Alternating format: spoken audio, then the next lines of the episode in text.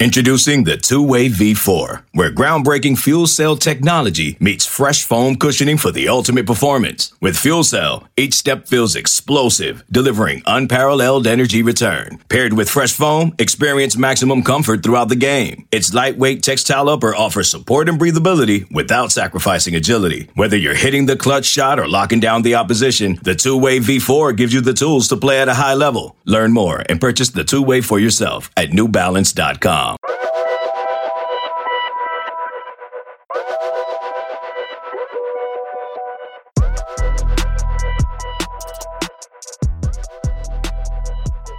Welcome into the Lions 24 7 podcast. It is National Signing Day week in Happy Valley and across the country in college football. Strange to say that still. Year number three of the early signing period, a three day span in December, beginning this Wednesday, December 18th through Friday. Of course, there is the traditional National Signing Day, the first Wednesday in February, February 5th, but boy oh boy does it look a lot different than it used to, Sean. This is the big show, and Penn State's got a big day in front of them 27 commits, and uh, we're expecting them to, to put pen to paper and make this thing uh, finalized.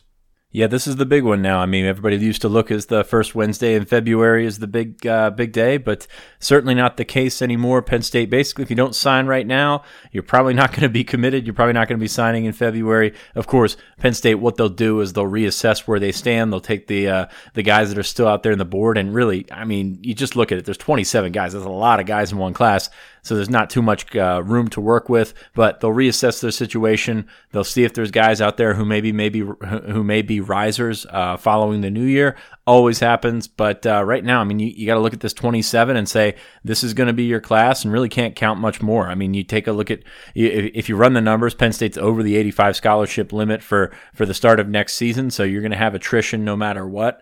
Um, but uh, until you get there, I mean, it's a pretty solid group. Maybe not the group they set out to sign, but it's uh, it, it's a pretty good group from from top to bottom. Sean Fitz, Tyler Donahue with you, recording on a Tuesday afternoon. We're getting ready for signing day coverage at Lions 24 uh, 7. We will be all in on Wednesday. Be sure to follow us throughout for, for uh, spotlights on some of these signees. Uh, we will be in the Penn State War Room as they're getting on the phone and, and Skyping uh, with players and their families and officially putting their names on the board as Penn State signees. And we'll be in James Franklin's press conference uh, later on Wednesday afternoon. But we'll also get a chance to speak with recruiting coordinators. Uh, so a lot of information coming your way. Uh, but we're going to get to a, a, few particulars. You mentioned it being a big class, Sean, 27 commits. Uh, this would be, as it stands, the biggest recruiting class of James Franklin's time in Penn State. This is his seventh recruiting class, believe it or not, with the Penn State Nittany Lions. They signed 23 players in each of the past two classes. 21 in 2017, 20 in 2016, and 25 in 2015, 2014. So shaping up to be that big. He, he had uh, hinted at it uh, being a, a, massive class uh, and saying that it could go to 30 players. That was back in July at Big Ten Media Days in Chicago. As you said, as things stand now, that the numbers don't necessarily suggest that. And as we spoke before we were recording, you know, a couple years ago, all the moving parts, including Micah Parsons and, and Jahan Dotson and Jayson Oweh and Rasheed Walker, you get to this and, and it's pretty drama free this time of year, considering uh, how else we've seen things shape up in mid December. That that's been the case, and there's really not much to look forward to on Wednesday. And I hate saying that, as especially as somebody that covers recruiting.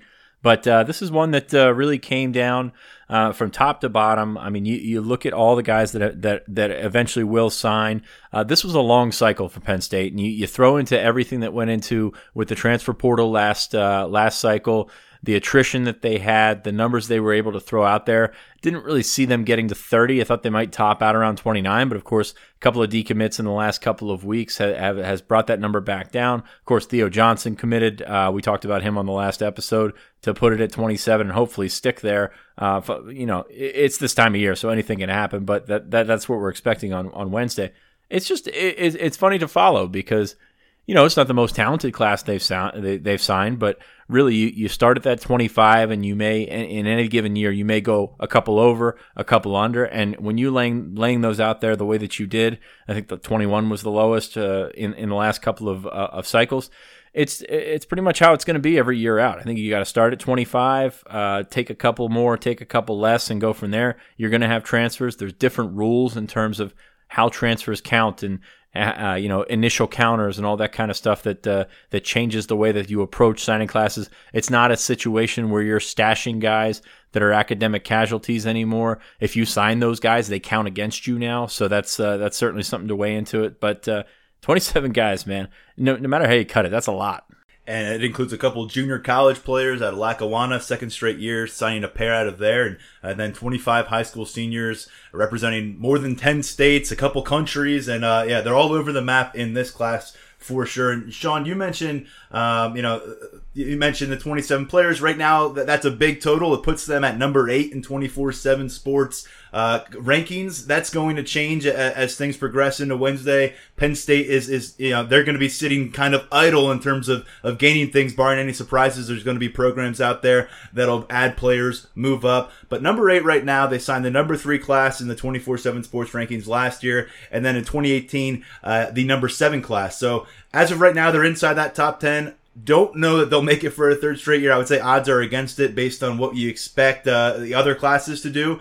Um, you know, but but as you said, there with this class, and I think you referenced it uh, in something you wrote on the site. There's going to be so, some some what if moments and, and and missing on guys here in the state, here in the region, five star players who are going to go to teams that are competing for championships and competing against Penn State for playoff spots. But when you look at this group, Sean, seven decommits, the last two of them coming this month, uh, and they have found landing spots. Just wanted to update that. Elijah Gaines, the defensive back, uh, has found the spot with the Virginia Cavaliers class, and then Devin Willock ends up with Georgia Bulldogs class. Sean, that was one that popped up this week, and I, and I got to say, it was a, it was a program that was mentioned, uh, you know, during his recruitment, uh, but you know for him to end up in Athens despite that injury and their offensive line coaching change, uh, that was a bit of a surprise to me at this stage. But that happens. Those guys have found their homes. But let's talk about the players who have found a home in Happy Valley, Sean. Uh, and when you uh, review this group, um, no one was committed before 2019 but there, it, it, has been drama free. I've had guys, um, you know, who are committed that have tried to take late, late, visits that we know of. Maybe they have, and then it got squashed. But a lot of guys who have been sure things for a while. Sean, the 27 guys, though, all committing in 2019, that's something that kind of bucks the trend. You, know, you look at recent classes, you know, you have players committing before their junior years of high school. Pat Freiermuth, Zach Kuntz, uh, Justin Shorter was in that group. Guys who committed quite early, and now we're seeing, you know, most of these guys came on board toward the tail end of, of their junior season or of their uh, junior year into the summer and, and some more in the fall. So it's not one of those groups that there's a long history with. Sometimes it feels like it's a much longer march to the finish line for these guys. Yeah, well, I mean, if you think about it, uh, a year ago at this time, Penn State had Grant Toutant committed. He's of course going to sign with Ohio State on Wednesday. So, I mean, it's uh, it's pretty interesting to, to track what happened in the class of 2020. You mentioned those seven D commitments, and you don't want to stick on them, but I'll stick on them for a second. I mean, you got Derek Wingo is a guy that committed on Christmas last year, seemed to be all in for a while, and then just kind of faded away. He's going to sign with Florida. Uh, Aaron Parks and Josh Moten, the two from National Christian, both of them seem to uh, uh fairly early commits in the class. Moten more so than Parks, and then of course they uh, turn around in I believe it was late spring, early summer, and now of course they're going to sign the Big 12 and, and the SEC with Oklahoma and, and Texas A&M. So I mean, it's just uh, it's crazy how this happens these days. Um, it, it's part of the game it's interesting the way that Penn State handled it, and I'll say that uh, on one side because did, there wasn't much drama coming down the wire, and a lot of that was due to R.J. Adams and the way that R.J. Adams handled his recruitment, and I think that's a shot across the bow of those recruits. You saw him take an official visit to Kentucky, and for you know, for all intents and purposes, was just cut loose by Penn State. Now he's set to commit. I don't know if he. Uh, we're recording on Tuesday afternoon. He's set to commit, and I believe he's going to end up at Kentucky. But man, that that that's quite a fall because he was sort of lingering out there for a long time. I think it came down to Kentucky and NC State. So, you know, not to, not to trash any other programs, but if you're going from Penn State to, to Kentucky and NC State, obviously there was a turn that you didn't you, missed along the way. So, uh, interesting uh, development there. On the flip side, you've got a guy like Devin Willock, who Penn State kind of took a chance on uh, late, uh, I guess, early in his uh, or late in the summer, early in his senior season. Uh, took a chance on him. To, you know, he's got some tools. He's got some some nice feet for being as big as he is. Then he gets that injury, and then all of a sudden, Georgia gives him the go ahead. Well, going back to the summer where you thought about where where Devin Willock would end up, you know, he seemed all in on Penn State, but at the same time he took a visit to Georgia just beforehand. They didn't have a spot for him at that point. Then there's some coaching changes. All of a sudden he turns around and flips it. I mean, that's uh, that's about as you know that's about as much drama as you got going down the stretch. So uh, it's just really interesting how this class made up. It seemed like it would you know take one step forward, maybe two steps back. You had guys like Bryan Bresee and Julian Fleming, who were the top two pri- players in the 24/7 Sports composite rankings. Bresee even said himself he thought he was coming to Penn State at one point. That didn't happen. Fleming, I guess, was earmarked uh, to Penn State from the start, and that didn't happen. So it's just a long, a long, long cycle for James Franklin. It just felt like you know, no matter what they, you know, what, no matter how much they tried to scratch and claw and press their way through it, uh, that nine and four season that lost to Kentucky last year really put them, uh, you know, just sort of spinning their wheels. And then you throw the transfer portal stuff on top of it. Not a lot of good vibes and and good juice coming out of Happy Valley.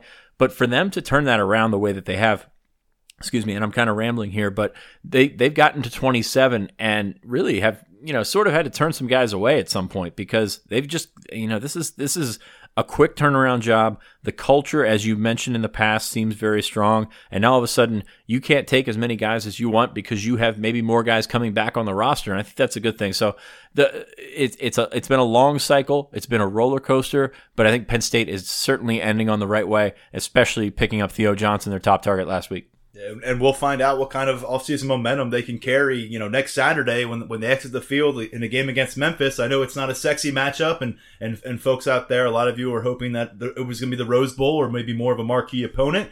But an 11 win season, that, that'll get you far. It'll get you a top 10 finish, and uh, it'll give Franklin more ammo on the recruiting trail. And comparatively to last year, as Sean, you just laid out, uh, you know, different ball game when you start to get to work with this 2021 class, uh, you know, with more urgency. So uh, with this 2020 group, let's take a look at some positions. We've gone over a lot of these guys on past episodes of the podcast, but uh, to, as a refresher, and for some of you who maybe aren't necessarily tuned into recruiting until we get to this stage, although if you're listening to this show, you probably do enjoy some recruiting talk.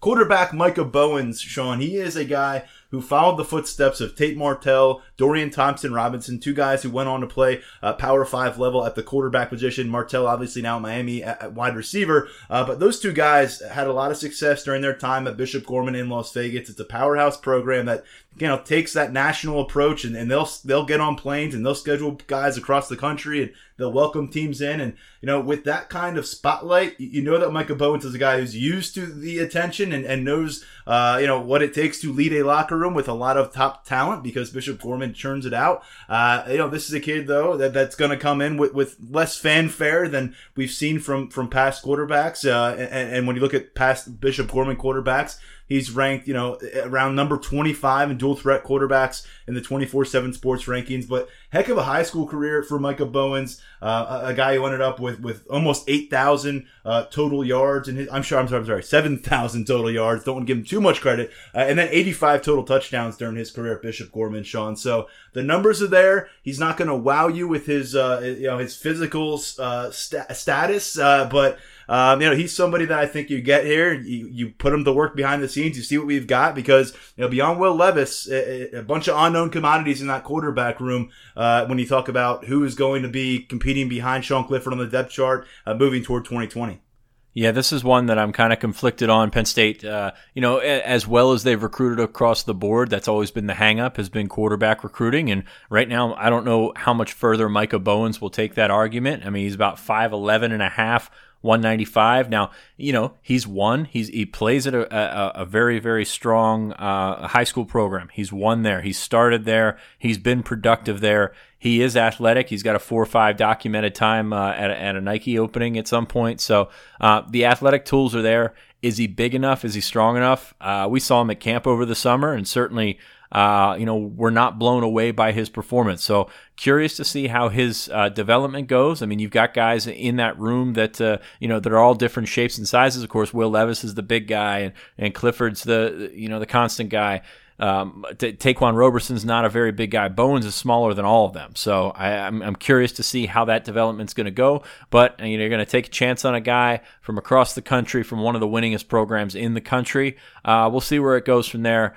Uh, I, like I said before, and I, and I, I feel like I'm kind of knocking the kid, but uh, he's not scaring anybody off in the 2021 class, and that's certainly a spot that you want to you know recruit hard in that next cycle. And so they will have three quarterbacks: Roberson, Johnson, uh, Bowens, all these guys that we don't know much about in terms of what they can do on a college football field. They'll head into 2020. It'll be interesting to see as that number three job, which has been sustained throughout the 2019 season, it adds another member. It's going to add a new coach soon. The Penn State looking for a quarterbacks coach, offensive coordinator. We'll mention that a little bit later here in the show. Uh, but sticking on the recruiting trail, Sean, at running back, another really impressive class for Ja'Juan Seider and the Nittany Lions. Uh, both of the players coming out of Florida, Keyvone Lee, Caziah Holmes. Let's start with Holmes because you mentioned him in, in your superlatives piece for this class that's up on the site right now on Lions 24 7. Uh, you mentioned his speed, and, and, that's the name of his game. He's a guy who was on with us on the podcast before his senior season, discussed having to play, uh, well, being tasked with playing defensive back early in his high school career,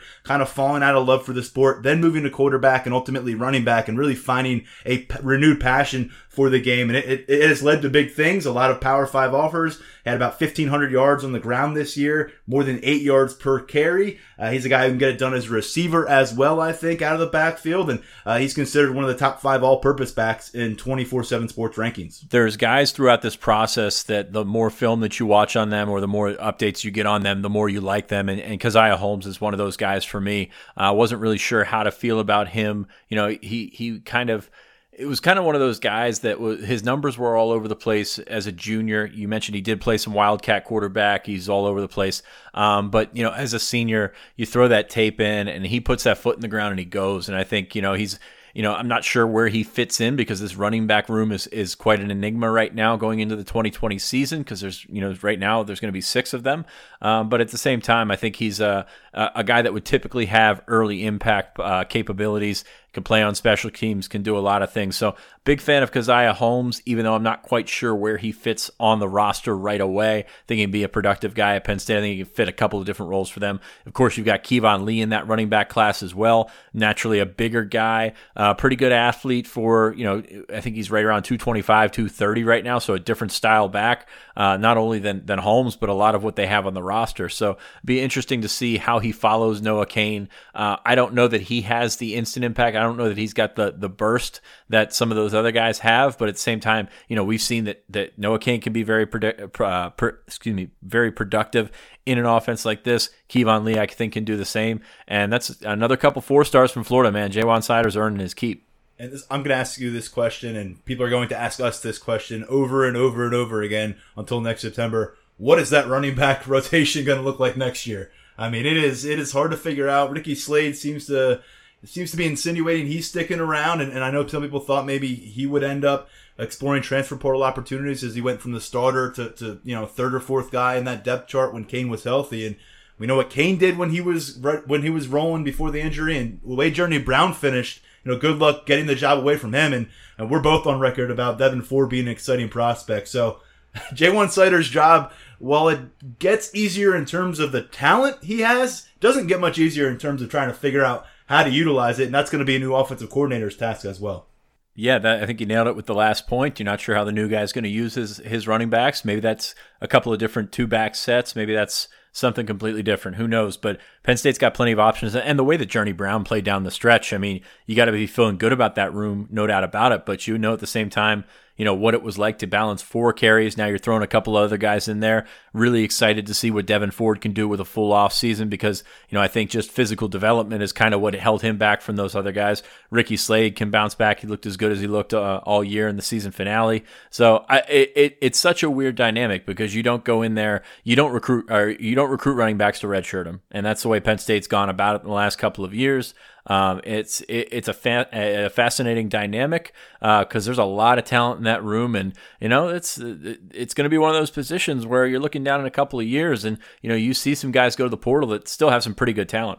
And meanwhile, wide receiver, that's a spot that it, there's question marks in a very different nature heading into the 2020 year. And, and, these freshmen figure to be factors in that room, at least a couple of them. Uh, you're bringing in a, a Juco prospect you know, you always hear you don't bring junior college players in to really sit them, but Norval Black will have three years, to participate in two seasons. Uh, Malick Meiga, uh, who is uh, you know one of those classic raw high ceiling talents, and uh, I don't know if there's much classic about a, a six foot four kid who runs a four four something forty yard dash. A, very unique prospect, and then Jaden Dottin was one of their earlier targets at wide receiver in this cycle. A, a guy who uh, I think he ended up falling a bit in the final twenty four seven sports rankings, and the two guys that stand out to me uh, and, and, we've kind of gone over this and hammered the point home about potential instant impact players in the entire class. I think two of them atop this wide receiver group Parker Washington out of Fort Bend Travis High School in Texas, and then Keandre Lambert out of Norfolk, Virginia. Um, wouldn't surprise me if either one of those players ends up logging some starts as a true freshman. Yeah, I'm I'm right there with you. I think it's it's Washington and Lambert at the top of this wide receiver group. I think Washington looks ready to come in right away. Of course, he's not a January kid, so that may have uh, it might uh, affect some things going into next summer. Uh, but Keandre, Keandre Lambert's going to be here. He's a fantastic football player, man. He's he tests really well, and on top of that, he's a good offensive player, a good defensive player at the high school level. Just won a state championship for Maury over, over the weekend. Um, so I'm, I'm really excited to see what Keandre Lambert can do. He's got a three eight three shuttle on the on the uh, on the books right now, which is as good as they've seen or as good as they've brought in at the high school level. So really quick, really fast. Um, both both guys I think could be inside out guys. Parker Washington, I think people forget that he's, you know, he's over 200 pounds at, at 5'10. I mean, he's a pretty stout type of guy. Um, maybe I, I, don't know where the comparisons would fall to a to a guy like Bill Belton that was brought in as a receiver and eventually was a running back, but he's got a running back style body, and on top of that, he makes some some terrific catches. First team All State 6A uh, in Texas is something to hang your hat on, and Parker Washington was that. So I have those guys at the top. The two at the at the bottom, as far as long term developmental guys, Jaden Dottin and Malik Malick Meiga, and I say the bottom, and I just kind of uh, how I'm labeling these guys in a, in a hierarchy in terms of development. Um, but those guys are both uh, long, uh, rangy athletes. Uh, Meiga's very fast. Uh, Dottin is very quick. So we'll see how those guys develop over the next couple of years. And then Norval Black's sort of right in the middle. You mentioned you don't bring in JUCO guys to redshirt, but this is a guy that's still 173 pounds um, you know, after his second year at uh, at Lackawanna. So he's going to need to get bigger. I don't think there's any question about it. I, he's explosive. Um, he's quick. He, he, does some really nice things in the football field. But as we saw with guys like ja- Jaquan Brisker and Anthony Wiggin this year, it's a big jump up from that JUCO uh, that JUCO level all the way up to the Big Ten. I believe Steve Wiltfong, director of uh, recruiting for 24/7 Sports, uh, had mentioned when he was talking about uh, what he liked about Parker Washington, saying he kind of does turn into a power back when he gets possession of that football. I mean, he's he's a smooth wide receiver out there, but there's guys will try to dance around, guys will look toward the sideline um, at, at, receiver, and he's not one of them. And by the way, Keandre Lambert, a, a, a very willing blocker at the high school level. You'll watch his film, uh, and a guy who played defensive back, you know, and, and played with some physicality. So not someone who's really going to to glance away from that aspect of competition. Uh, and, and, speaking of pass targets, you know, you factor in the tight ends here, and we talked about them a lot last week, Sean. So I don't want to dive too into it, but Theo Johnson was considered one of the best in the country at his position. His recruitment reflected that. The attention was warranted, and, and you know he's going to be in line, in my opinion,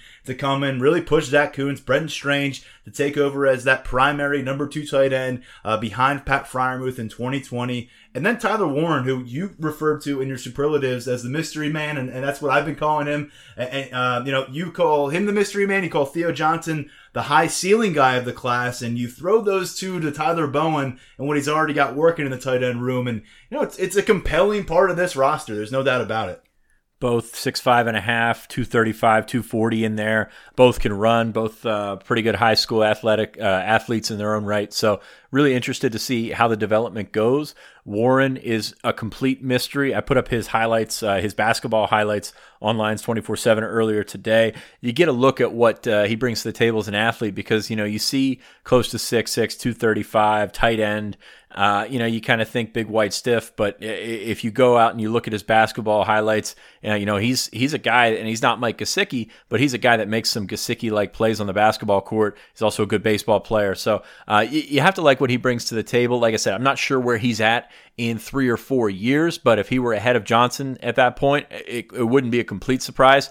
That said Theo Johnson's ranked where he's ranked for a reason. He there's a reason Penn State wanted him so bad down, down the stretch. I do think he has among the highest ceiling in, in this class. I think he can be a, a first round pick eventually if he continues to develop. He's got the athletic skills. Um, uh, he's just learning how to work, and I think that's sort of what can go into uh, you know when you're evaluating these guys. Sometimes you don't realize how much they get done behind the scenes. It sort of clicked for him about a year ago, and this after uh, Penn State had offered and some of the other schools started coming through, just how good he can be. And now he's starting to, to realize that. So really excited about this tight end class. And, you know, it's kind of funny because you, you don't want to say, you never really want to say that the tight end group is the best group on the offense. But when you have two guys like this, uh, I think it's, it, it warrants consideration. Because uh, usually when you say that about that, that point in the offense, you're going to start talking about, well, the, the receivers aren't there, the offensive line isn't there, the quarterbacks or whatever.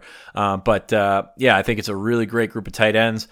Tyler Bowen has shown he, uh, shown he can do a heck of a job with guys like Pat Freiermuth. Excited to see how Zach Kuntz and Brenton Strange, um, you know, develop into the spring, especially with Nick Bowers gone. But uh, it's going to be fun to watch because whoever they throw out there, it's, it's one of those things where you, you kind of have trust in whoever they throw out there. Um, they're going to be productive, and I think the, there's a good couple of years in, in the uh, uh in the pipeline for this at this tight end position. And that's of course uh, Nick Elksnis is, is committed out of Florida in the 2021 class as well. Yeah, do you suppose James Franklin uh, wants to find an offensive coordinator who values the tight end position with, with this search? Because they certainly are stacked in that spot right now.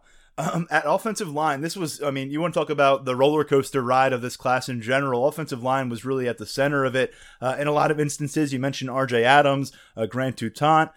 Uh, Aaron Parks, uh, all these members at one point no longer, but they do get to the finish line here uh, with, with, the solid collection. They, don't have anybody who's ranked as highly as Rasheed Walker was, or Nana Asiedu a couple years ago, or Caden Wallace last year, but uh, it, it's a collective group where you know, I think they did a nice job addressing tackle. Adding Jimmy Christ uh, late in the process in November, a guy who was committed to Virginia, I think that was important keeping Olu Fashanu, uh, you know, a guy who committed in June, didn't hear much beyond that, keeping him on board. And then I think uh, Ibrahim Traore, getting to see him in person in camp and knowing the effort he put in to get to that last prospect camp, getting a couple different buses from New York City to get there, earn his offer. Uh, he's somebody that, that really stands out to me, you know, who committed in mid-September where, you know, down the line really turns into to an impressive perimeter offensive lineman, maybe someone who was a little overlooked. And that happens when you talk about a, a setting like New York City at times.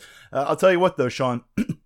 this tackle class got a lot better after the season started because uh, they lost some pieces in, in in the summer. They were able to pick up Traore, able to pick up Christ over the course of the season, and I think those were two very important pickups. They had nine offensive linemen committed during this cycle. That's insane to think about and they ended they're going to end up with three tackles and two guards, which is about what we set out. You know, you want to take as many tackles as possible, but you know you've got true tackles in, in Jimmy Christ and Olu Fashanu. I think uh, Ibrahim Traore can fit that well. He's got tremendous length out there, uh, very strong kid as well. And then in the in- interior, you've got uh, Golden Israel Chumba and Nick Dawkins, who's kind of one of the centerpiece leaders of this group. So be really interested to see how uh, how they develop. Christ is the only one under 300 pounds right now, so uh, not sure how I feel about that. I mean, if you listen, you know I'm a bigger fan of building these guys up. But at the same time, I mean, th- th- these guys have already done a lot of the work. I mean, uh, Golden Achumba was 370 pounds at one point. He's under 320 right now. Olu Fashanu was up to 340, 345. He's under 310 right now. So uh, be really interesting to see how these guys go. Uh, I think the sleeper of this group, and he's a high three, you know, he's kind of a borderline four star anyway. But Olu Fashanu, I think, can be really good. I think he's, uh, you know, he's a productive high school offensive lineman excuse me, second team all met this season. Um, but he's he's such a big, big guy. He, he's so hard to get around. Six five and a half, maybe six five and three quarters. Um, but yeah, he's uh, he, has got a lot of potential. I know a lot of coaches down in that area like what he brings to the table. So uh, they've got some some some big, just massive guys in this class. So really interested to see how this uh, projects in the last, or excuse me, projects in the next couple of years. Of course, they had Devin Willock, who was bigger than anybody, but at the same time, you're replenishing those numbers. You end up with five. You were maybe thinking about taking six at one point, but you've got a bunch of guys that can play tackle. Uh, just sort of uh, replenish those ranks. We saw last year. I think that uh, what Sal Wormley was the only guy uh, on scholarship on the scout team. So now you're going to get a chance to get those guys some scout team reps, maybe get back to a little bit more of a normal cycle on the offensive line and see what you have in a couple of years. Shed a little bit more light on one of those interior offensive linemen with Nick Dawkins, who, has been very good to us here on the show, joining us for a couple of different interviews, and hopefully got a chance to listen to those if you've been tuned in for a while here on the podcast. But uh, he's a guy, you mentioned it, he's got those leadership abilities, and that's not an easy thing to do when, when you're talking about, you know, 27 guys from all across the country, a couple from Canada. You know, you, you got to be pretty assertive to, to, to get people to view you in that kind of light. And I think he's done a nice job of that. You know, I, I don't necessarily, uh, you know, now, I don't necessarily know what his uh, career will look like to start, but I think in terms of someone who made a lot of steps forward as a senior, I think when you view what he did this year at Parkland in Allentown, uh, Pennsylvania, really showed a lot and, and is reflected in the rankings. He's uh, up to number 22 in, in the guard spot. Uh, when you look at 24 7 sports and how they evaluate that position, that's a, a, significant rise from where he was. And he's done a nice job on his body as well, not to the extreme that, that, that you've seen from, from a guy like uh, Chumba that you mentioned, but you know he's somebody that that continues to grow. His father is an NBA star back in the day, Darryl Dawkins. So you love the, the pedigree there athletically, and I think you know he's certainly someone that again a lot of three stars here. You like the chances for at least two, three of them uh, to, to, to, maybe go above that pay grade. And if they don't, then, then maybe you're looking at some issues on the offensive line uh, down the road here. But you know, I, I, think they do have a, a solid assemblage. It's not going to be uh, one that gets a lot of attention at the national level in terms of what offensive line classes are going where to different campuses. Uh, you know, but you bring in some volume there, and you're facing a situation next season uh, where you don't need to force anybody to get on the field or really in the in a lot of spots in the two deep initially because of what they've been able to bring back, what we think they're going to bring back in 2020. We're going to turn attention towards the defensive side of this recruiting class, but first, a quick word from our sponsor. Okay, picture this. It's Friday afternoon when a thought hits you. I can spend another weekend doing the same old whatever, or I can hop into my all new Hyundai Santa Fe and hit the road. With available HTRAC all-wheel drive and three-row seating, my whole family can head deep into the wild. Conquer the weekend in the all-new Hyundai Santa Fe. Visit HyundaiUSA.com or call 562 for more details. Hyundai, there's joy in every journey. This episode is brought to you by Progressive Insurance. Whether you love true crime or comedy, celebrity interviews or news, you call the shots on what's in your podcast queue. And guess what? Now you can call them on your auto insurance too with the Name Your Price tool from Progressive. It works just the way it sounds. You tell Progressive how much you want to pay for car insurance, and they'll show you coverage options that fit your budget. Get your quote today at progressive.com to join the over 28 million drivers who trust Progressive. Progressive Casualty Insurance Company and Affiliates. Price and coverage match limited by state law. Bringing it back to the 2020 Penn State recruiting class, we'll take our breakdown of the defensive side of the football, go across the trenches, and look at the defensive line group. And uh, Sean, I think, you know, not to the level of the offensive line where uh, we said it's a lot of three stars, high three stars. Um, you know, you're not looking here at, at, at PJ Mustipher, Jayson Oweh kind of ranking reflected for any of these guys. But for me, the conversation starts uh, with the defensive tackle out of Indianapolis, Cole Brevard. Um, just he's someone who played for a team that was a major contender there in Indiana, and he got looked like double, triple teamed just about every rep of his upperclassman career. I like the way this kid is built. You saw him on the camp uh, on the on the field for, for Penn State back in uh in July. I don't think he participated, but just standing there, he looked like he was already like in his third year with the program. And when you see that from an interior defensive line where it looks like the pieces are put together in a lot of ways. Uh, he's someone that I think that could come in and make an impact. But at defensive tackle, we already know that this current freshman class, a lot of guys are going to be hunting down hunting down reps next year. Well, they're throwing numbers at the defensive line, and I think that's the way to go about it.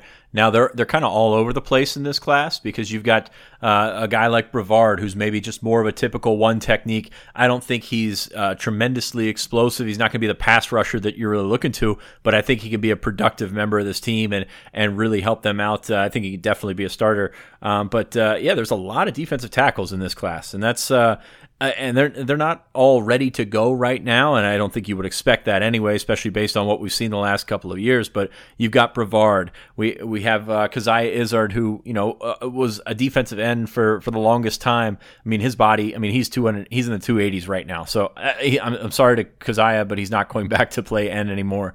Uh, Amin Vanover may be a guy like a Hakeem Beamon that starts out at defensive end. Eventually, you know, he blows up his you know his body's going to move him down the line. Um, then you got Fator Foreman Mulbah. This is a really interesting guy because I just you, you, every time you look at him, I mean, he's built like a you know, a brick house, if you will. Um, and he's just uh, a strong kid, 16 reps of 225 at camp last year, uh, just raw as can be. But at the same time, I mean, he's got a lot of the tools that you're looking for athletically that you can pull in and, and uh, you know, make a productive Big Ten player. So uh, I'm, I'm looking across the board, and, and there's reasons to be excited about all of these guys, but Mulbah is just the most intriguing to me, uh, going from top to bottom because you know he's he, he doesn't have that shine. I mean, it's going to take a lot from Sean Spencer to get him where he needs to be, but I think when he gets there, he's got length, he's got uh, explosion, he's got a lot going for him, and he's still learning how to play the game. Mulbah is one of those guys, those sleeper guys that you can you know throw into the mix, and a couple of years from now, you can say, man, how how wasn't this guy ranked higher? He was cre- and he has credited Jordan Hill, former Penn State defensive lineman, uh, as being a mentor to him, helping refine his technique and and really understanding what it took to become a Power Five level prospect. Uh, this is a guy who you know just look at this February, Sean. He didn't have an offer. I, I don't know how many players in this class you can say that about. He probably is the only guy when you think February 2019, zero FBS offers. Penn State ended up being his ninth offer. He, he moved pretty quickly on that, and, and, you wonder if he had held out and, and, and, traction had continued to grow, if if the Nittany Lions would have faced more considerable uh, you know competition for him. But you know, finished second this season um, in sacks in the mid pen. He's a guy that I think when you when you say who can maybe provide some of that push in the interior, get into the pocket, he's the guy who probably stands out to me a bit in that defensive tackle group. I don't know if it's where, uh, because of where he's from in central Pennsylvania, but kind of reminds me, you don't know this guy, but Abe Koroma um, in the last decade, uh, just kind of uh, a really strong kid, a really hold him up type, but also has got some twitch to him. So I'm excited to see how he goes. Another guy you can probably throw into that mix, Brandon Taylor is a high school defensive end. Um, I think he's a guy that maybe still projects as a defensive tackle. It could be uh, a situation like Vanover where he starts his career at defensive end, and eventually, when the weight of, does come on, he moves down to defensive tackle. Um, you know, they they like what they see from him as well. Um, if you're looking at this class and trying to to find holes, and there's certainly holes in this class, uh, defensive end is a spot where they tried to get Sean Martin late. They tried to get a, on a couple of guys um, throughout the process, and really never quite popped the way that you got an Adisa Isaac or a Jayson Oweh, uh, somebody that's a pure pass rusher. Bryce Mostella is every bit the enigma that his uh, his commitment video would imply. Um, six six, we haven't listed at six seven. He's probably about six six, two thirty five. Very long, very flexible, very athletic. A long way to go in terms of putting it together on the football side of things. Zuriah Fisher, maybe your your best defensive lineman, just based off of high school tape. He's probably going to start out at linebacker and move down to defensive end. So there's really not that guy in this class at defensive end, and we know that's such a vital position, such a, a premium position in the college football game really defensive end. Uh, I don't want to say it fell short because there are some intriguing options there, but it, it, it's really a spot where you're looking at where Penn State maybe tries to address in January, goes after a guy here or there in January. I think defensive end's that spot. And it's tricky because there's not like a major separation between one guy and the rest of the guys at the position in this class. You know, again, kind of like the offensive line to me, it's a cluster of, you know, guys who are maybe low four stars, high three stars when you look at the, the, the evaluations. And, you know, you wonder who's going to come to campus and break out. Um, you know, there's not a lot of guys that, that you're looking at and saying, you know, he's going to come and he's going to push right away as a freshman. We know that's very difficult to do on the defensive line, particularly at defensive tackle. The only player, you know, who's put himself in a position to burn that red shirt as a true freshman uh, under Sean Spencer at Penn State uh, was PJ Mustipher. Very special talent, top five defensive tackle prospect coming in. You saw Adisa Isaac get worked in, but I, I think he's at a different tier, as you said. And, you know, I'm very curious about a lot of things uh, with Bryce Mostella, uh, mentally, physically. I-, I, look forward to speaking with this kid. Hopefully, get him on the podcast uh, before he gets to campus. If not, we'll be waiting a while to get in touch with him. But uh, yeah, uh, with that size and he, he, certainly an interesting player to say the least. And I will say, Amin Vanover, another kid coming from St. Joe's Regional in Montville, New Jersey, that just is going to look like a a, a, you know a 21 year old as soon as he steps foot on campus. This is a big dude, um, and, and he's another one of those players that you know I think I think Sean Spencer will have fun with. I say this I feel like every cycle, but he's going to let his imagination run with some of these guys because of how they're physically structured when they first get here. Yeah, and that's going to be part of this roster building process. Is they threw a lot of numbers at the at those positions, but now where do you go? I mean, taking five defensive tackles, if it comes to that, that's a lot of defensive tackles. Um, so we'll see what happens in the next couple of uh, next couple of uh, of seasons. Vanover is a guy that we have him listed as a as a strong side defensive end. He's 265 pounds right now. I mean, it just goes back to to nature and logic and things like that. I don't think he's going to stay at defensive end. And you know, to be frank, I mean, he's not the the twitchiest guy out there in the end. Uh, Smith Vilbert, who was a teammate of his at St. Joseph Regional, a little uh, more athletic, a little bit more uh, of a pass rushing profile out there on the edge. Vanover to me can be a successful defensive tackle. Um, he can be that guy, and he's. I mean that that that's some legit size to throw in there at six four. Penn State's been missing that at times in the last couple of years. So excited to see how Amin Vanover goes. Um, eh, where these guys end up. And this is probably the group that um, you know, it's it's toughest to forecast because I think there's a lot of potential in that defensive line class, but man, that's a lot of scholarships to throw at, at one particular group. And uh, Zuriah Fisher, as you said, linebacker, edge rusher. To me, out of this entire class, he's the one that you think this this guy to me, I think he he could do the most damage off the edge out of this group. But again, we're not sure if he's going to start out in that linebacker room as of right now. They'll have a couple blue chips coming in at linebacker. Curtis Jacobs tops the the list of all players in this group. He's right on the borderline of five star status when you look at twenty four seven Sports rankings at this stage. And and you've said it time and time again. You've written it again in the superlatives. Uh, best player on the field doesn't matter where he's lined up. And and, and I am inclined to agree with you. And I think Tyler Elsdon, um, a guy who you know know, kind of snuck in under the radar a little bit with his commitment this summer when when the class was going through a bunch of changes. And he's, he's a Pennsylvania kid, grew up in a Penn State uh, supportive community, and uh, he he got a four star bump this season. He he's someone who uh, I think you know could you know for people who don't have their finger on the pulse of recruiting. They may look back two years ago and say, "Where did this Tyler Elsdon kid come from?" And we'll have to remind him that he was actually a four-star prospect. And you look at twenty-four-seven Sports Evaluation close to a 4.0 GPA as well. Elsdon will be a fan favorite of a lot of Penn State fans. Uh, you can throw every cliche out there that you want, um, but that's what's going to happen. He's also going to be a guy at some point during his career. He's going to grow a mustache and he's going to be a cult figure. So I don't want to heap those expectations on him too early, but he can also play football. He's one of those two two way guys, and Penn State have really gotten away from recruiting some guys like this. Uh, you know, we, we, say Penn State doesn't want to recruit typical just middle linebacker types, um, and then all of a sudden, you know, they, they find themselves struggling at that position. Well, Elsdon can also play on the outside. He's very uh, he's, he's a lot quicker than than he looks. I mean, I don't think that he's going to burn anybody in, in, a 40 or anything like that. But I mean, this is a kid that ran a 4-1 shuttle at, at camp last year, so uh, he can move laterally more than you would think. Uh, finish plays. He's also a high school running back, which we've seen um, in the, uh, I guess, the research to the NFL draft. You want your linebackers playing running back. You want them playing all, all over the place. Uh, this this group to me, the linebacker group, is, is, is my spot on defense. I love what they did here. Of course, I'm a huge fan of Curtis Jacobs and, and Tyler Elsdon. Now they did lose Derek Wingo, but Tyler Elsdon's probably a better high school linebacker than than Derek Wingo, who's more of a uh, probably a three four pass rushing type guy. I think he'd be very productive at Florida. But you've got different kind of players in there, and sometimes you need a guy like Tyler Elsdon to to sort of solidify that linebacker group.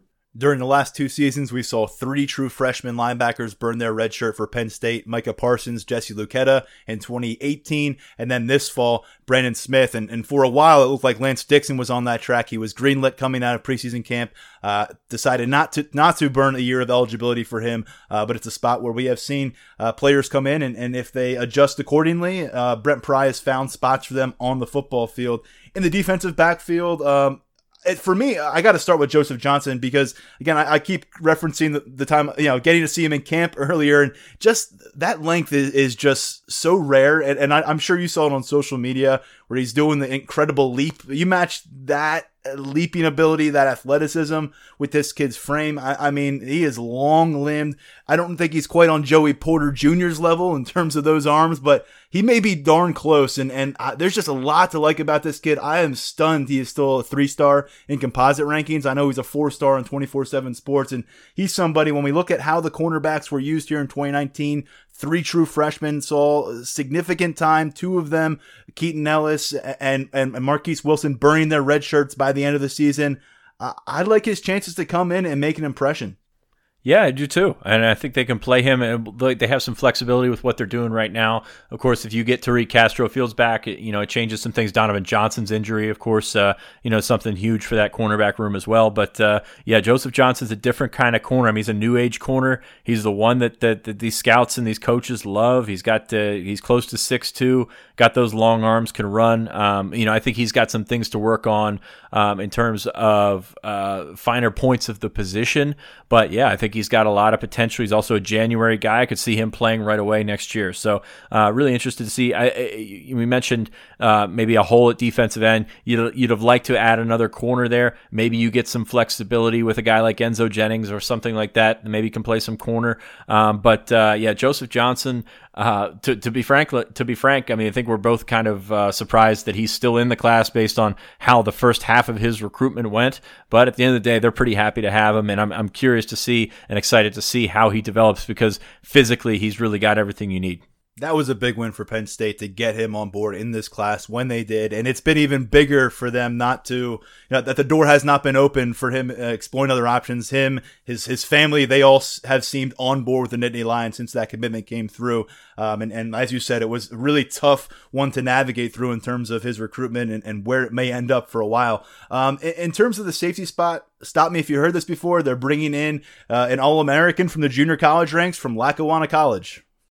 Yep, Jair Brown, a uh, guy that earned an offer at camp this year, was a first team All American in the junior college ranks. Um, you know, f- uh, close to six foot, 205. He ran well at camp, uh, really performed very well. They they allow JUCOs to come in and compete now, and you know he really showed that you know not only that that he was physical enough, but he was a couple uh, years older than some of those guys, and really more than held his own. Had a really good day at camp. They offered him, had, you know, bookended that with a great uh, a great season uh, in in 2019. So we'll see what happens. Um, it's it's funny because you know, high on Jair Brown as an athlete, as a as a player. He, I think he definitely run. He's got some size to him, but uh, I do I do think Jaquan Brisker was a better uh, prospect coming out. And we saw what kind of impact uh, Jaquan Brisker had on the team this year. Probably not as much as we thought it was going to be coming into the season. So we'll see where that goes. Uh, Brown's, uh, you know, he's got a, a, nose for the football. He's, you know, he's been around. He's had he had some picks. He can also, um, you know, when he can stay healthy, he can he can make some tackles. So curious to see where this one goes in the next couple of of seasons. As you mentioned, uh, Norval Black has a red shirt year. Jair Brown also has a red shirt year. But both of these guys will still be on campus at Lackawanna in the spring, which I think you know may stifle their development where they stand right now. Safety is a spot where they're going to lose at least one starter. Garrett Taylor moving on for his senior year. We certainly think Lamont Wade sticking around for, for his final year of eligibility. But you know, Jonathan Sutherland still has plenty to prove, plenty to prove in that spot, especially if you're talking about an expanded role. Same goes for Jaquan Brisker.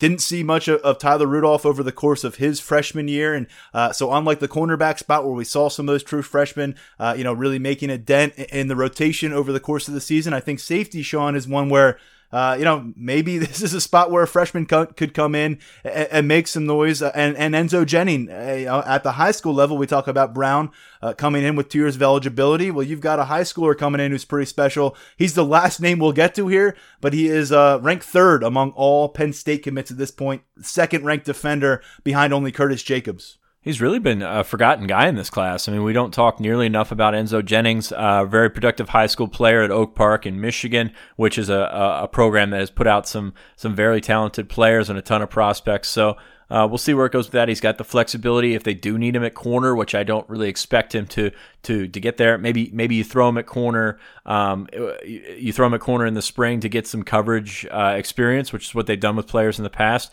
Then eventually move him to safety. I'm not sure that he's an early impact guy. He's a guy that uh, still needs to put on some weight, get a little bit stronger. Uh, we saw, you know, I think he's kind of similar to Tyler Rudolph in that aspect. Tyler Rudolph looked ready to go um, when he was with his peers in high school, and then all of a sudden you take that jump to the next level, and it kind of changes some things. So don't know that Jennings is a, is a guy that steps in right away and, and competes for a starting job or anything like that, but he's got length in the background and excuse me, length in that defensive backfield. He can run around back there. Um, I think he's a really good prospect and a guy that we probably forget about in this class. It's it's going to be interesting to see how those things mesh between safety and cornerback because it feels like because of the experience they have, because of what the two deep looks like, even the three deep, certainly seems like cornerback room's a little bit more bountiful right now when you project it towards 2020 than what you've got at safety depth based on those known commodities, of course, uh, Tyler Rudolph could prove to be a very good player as a breakout season when he gets the opportunity. We just don't know that yet. I think they're a little more definability when you talk about the cornerback room versus safety room. Could we see a position switch from someone? I don't know, but it, it's an interesting thing to keep tabs on. Not a huge defensive back class at this point, as Penn State's uh, going to sign this group on Wednesday. Uh, full coverage of signing day is on lions247.com. Sean has his uh, class superlatives up, uh, you know, and, and really good read. I'd suggest checking that one out. Um, and Sean, at the risk of, of, of giving you more work. There is a great VIP thread up uh, that, that Sean is responding to uh, inquiries about this recruiting class, and, I, and I'd imagine a few other topics as well along the way. But uh, you know, Sean Sean's always the go-to for, for those kind of things. So if you're a VIP member, you probably already know this, and if you're not, well, then it's time to jump on board. Sean, before we get uh, to signing day mode, and, and we're already there. We've been there. Uh, just a few notes to go through. Micah Parsons Stop if you've heard this one before. First team All American, according to ESPN and the Associated Press. Both of those outlets uh, announcing their All American teams on Monday. And, and we're now in a territory now where this is a consensus All American kind of situation. First team consensus, really. I, I mean, I, I, don't know how that all gets parsed and, and what rank and, and what first teams matter and which All American teams people ignore, but they're starting to rack up, and he's been on a lot of first team All American teams. Uh, and, and, again, it's just it's it's just kind of breathtaking that that he's already viewed in this kind of light nationally. I think it's surprising for a lot of us who cover this team day to day to day. I mean, we know what he's about. We all cover his recruitment. But to see him getting this kind of recognition at, at a at a college football wide level has been really uh, an early an early surprise of the of the postseason experience for me. Yeah, it's big for the program as well to throw these out there every day. Uh, to say that you know they've got they can compete and have those those All American level guys. Uh, second team by CBS Sports in the Sporting News today as well. So don't think he's going to get that consensus, but uh, yeah, for being where he's at, for I, I, think when we talk about Micah Parsons, you talk about, of course, he came in with the reputation that he did, uh, phenomenally talented. Everybody expected him to be an All American and now he's an All American. I think that says uh, good things for the development for the staff that they can throw out there. Um, Micah, of course, is, uh, I, in my opinion, still just scratching the surface of what he can be. I do think that you know you're gonna be you're gonna hear a lot of first round talk about him um, in the next draft as well. So I mean, it, it, it's been it's been really cool to watch, and and like you mentioned, I mean, we see so much of this team sometimes that maybe you don't think about him as a, as one of the top three linebackers in the country, but when you talk to other people around the country, I mean, this is a guy that uh, has really turned heads. He's really got people that uh, excuse me, he's really got people that uh, you know just think incredibly highly of his talent. I think it's a good thing for Penn State. It's a good thing for the way that they've been able to develop develop, and it's a really good thing for for for James Franklin and Brent Pry because you know also with that reputation of Micah Parsons being a tremendous football player, he had that reputation of being a potential trouble spot for a program. So far, that hasn't been the case. Yeah, and wow, the plan has come together very quickly for Micah Parsons. Just think about two years ago where he was, you know, wrestling with the decision. Would he re-enter Penn State's recruiting class? Would he head out of Pennsylvania? Maybe head off to the SEC? And um, it took a while for him to get to the finish line and, and, and, determine what he wanted to do with his college career, but it couldn't have worked out much better for him so far. Although he'll tell you he wants to be a national champion, a Big Ten champion, and, and those are all the things he's going to have in, in, in, his crosshairs next year, as well as the abundant individual accolades that should be available for him as a junior. Uh, we're going to have Bowl Media Day on Friday, so we'll get a chance to, to check in with a lot of players, hopefully get some uh, updates. I certainly think we're going to have uh, some questions fired away uh, to K- guys like KJ Hamler, Shaka Toney regarding their draft status, uh, guys who are eligible for the draft who have not yet announced where they are leaning one way or another. Uh, we may not find out some of this until after the bowl game. So uh, we'll be out there, though, uh, for Bowl Media Day. Sean, also, I know a lot of our listeners are, are, probably wondering if there's anything out there that you'd be willing to share. Uh, the offensive coordinator search, it has been very quiet. Uh, I'm sure there are a very few people who actually know where the thing is, is moving and, and who's certainly right in the mix. Um, but as of now, uh, you know, they're a week into this thing and, and they have not filled the position. We do not know who will be calling the plays in the Cotton Bowl yet.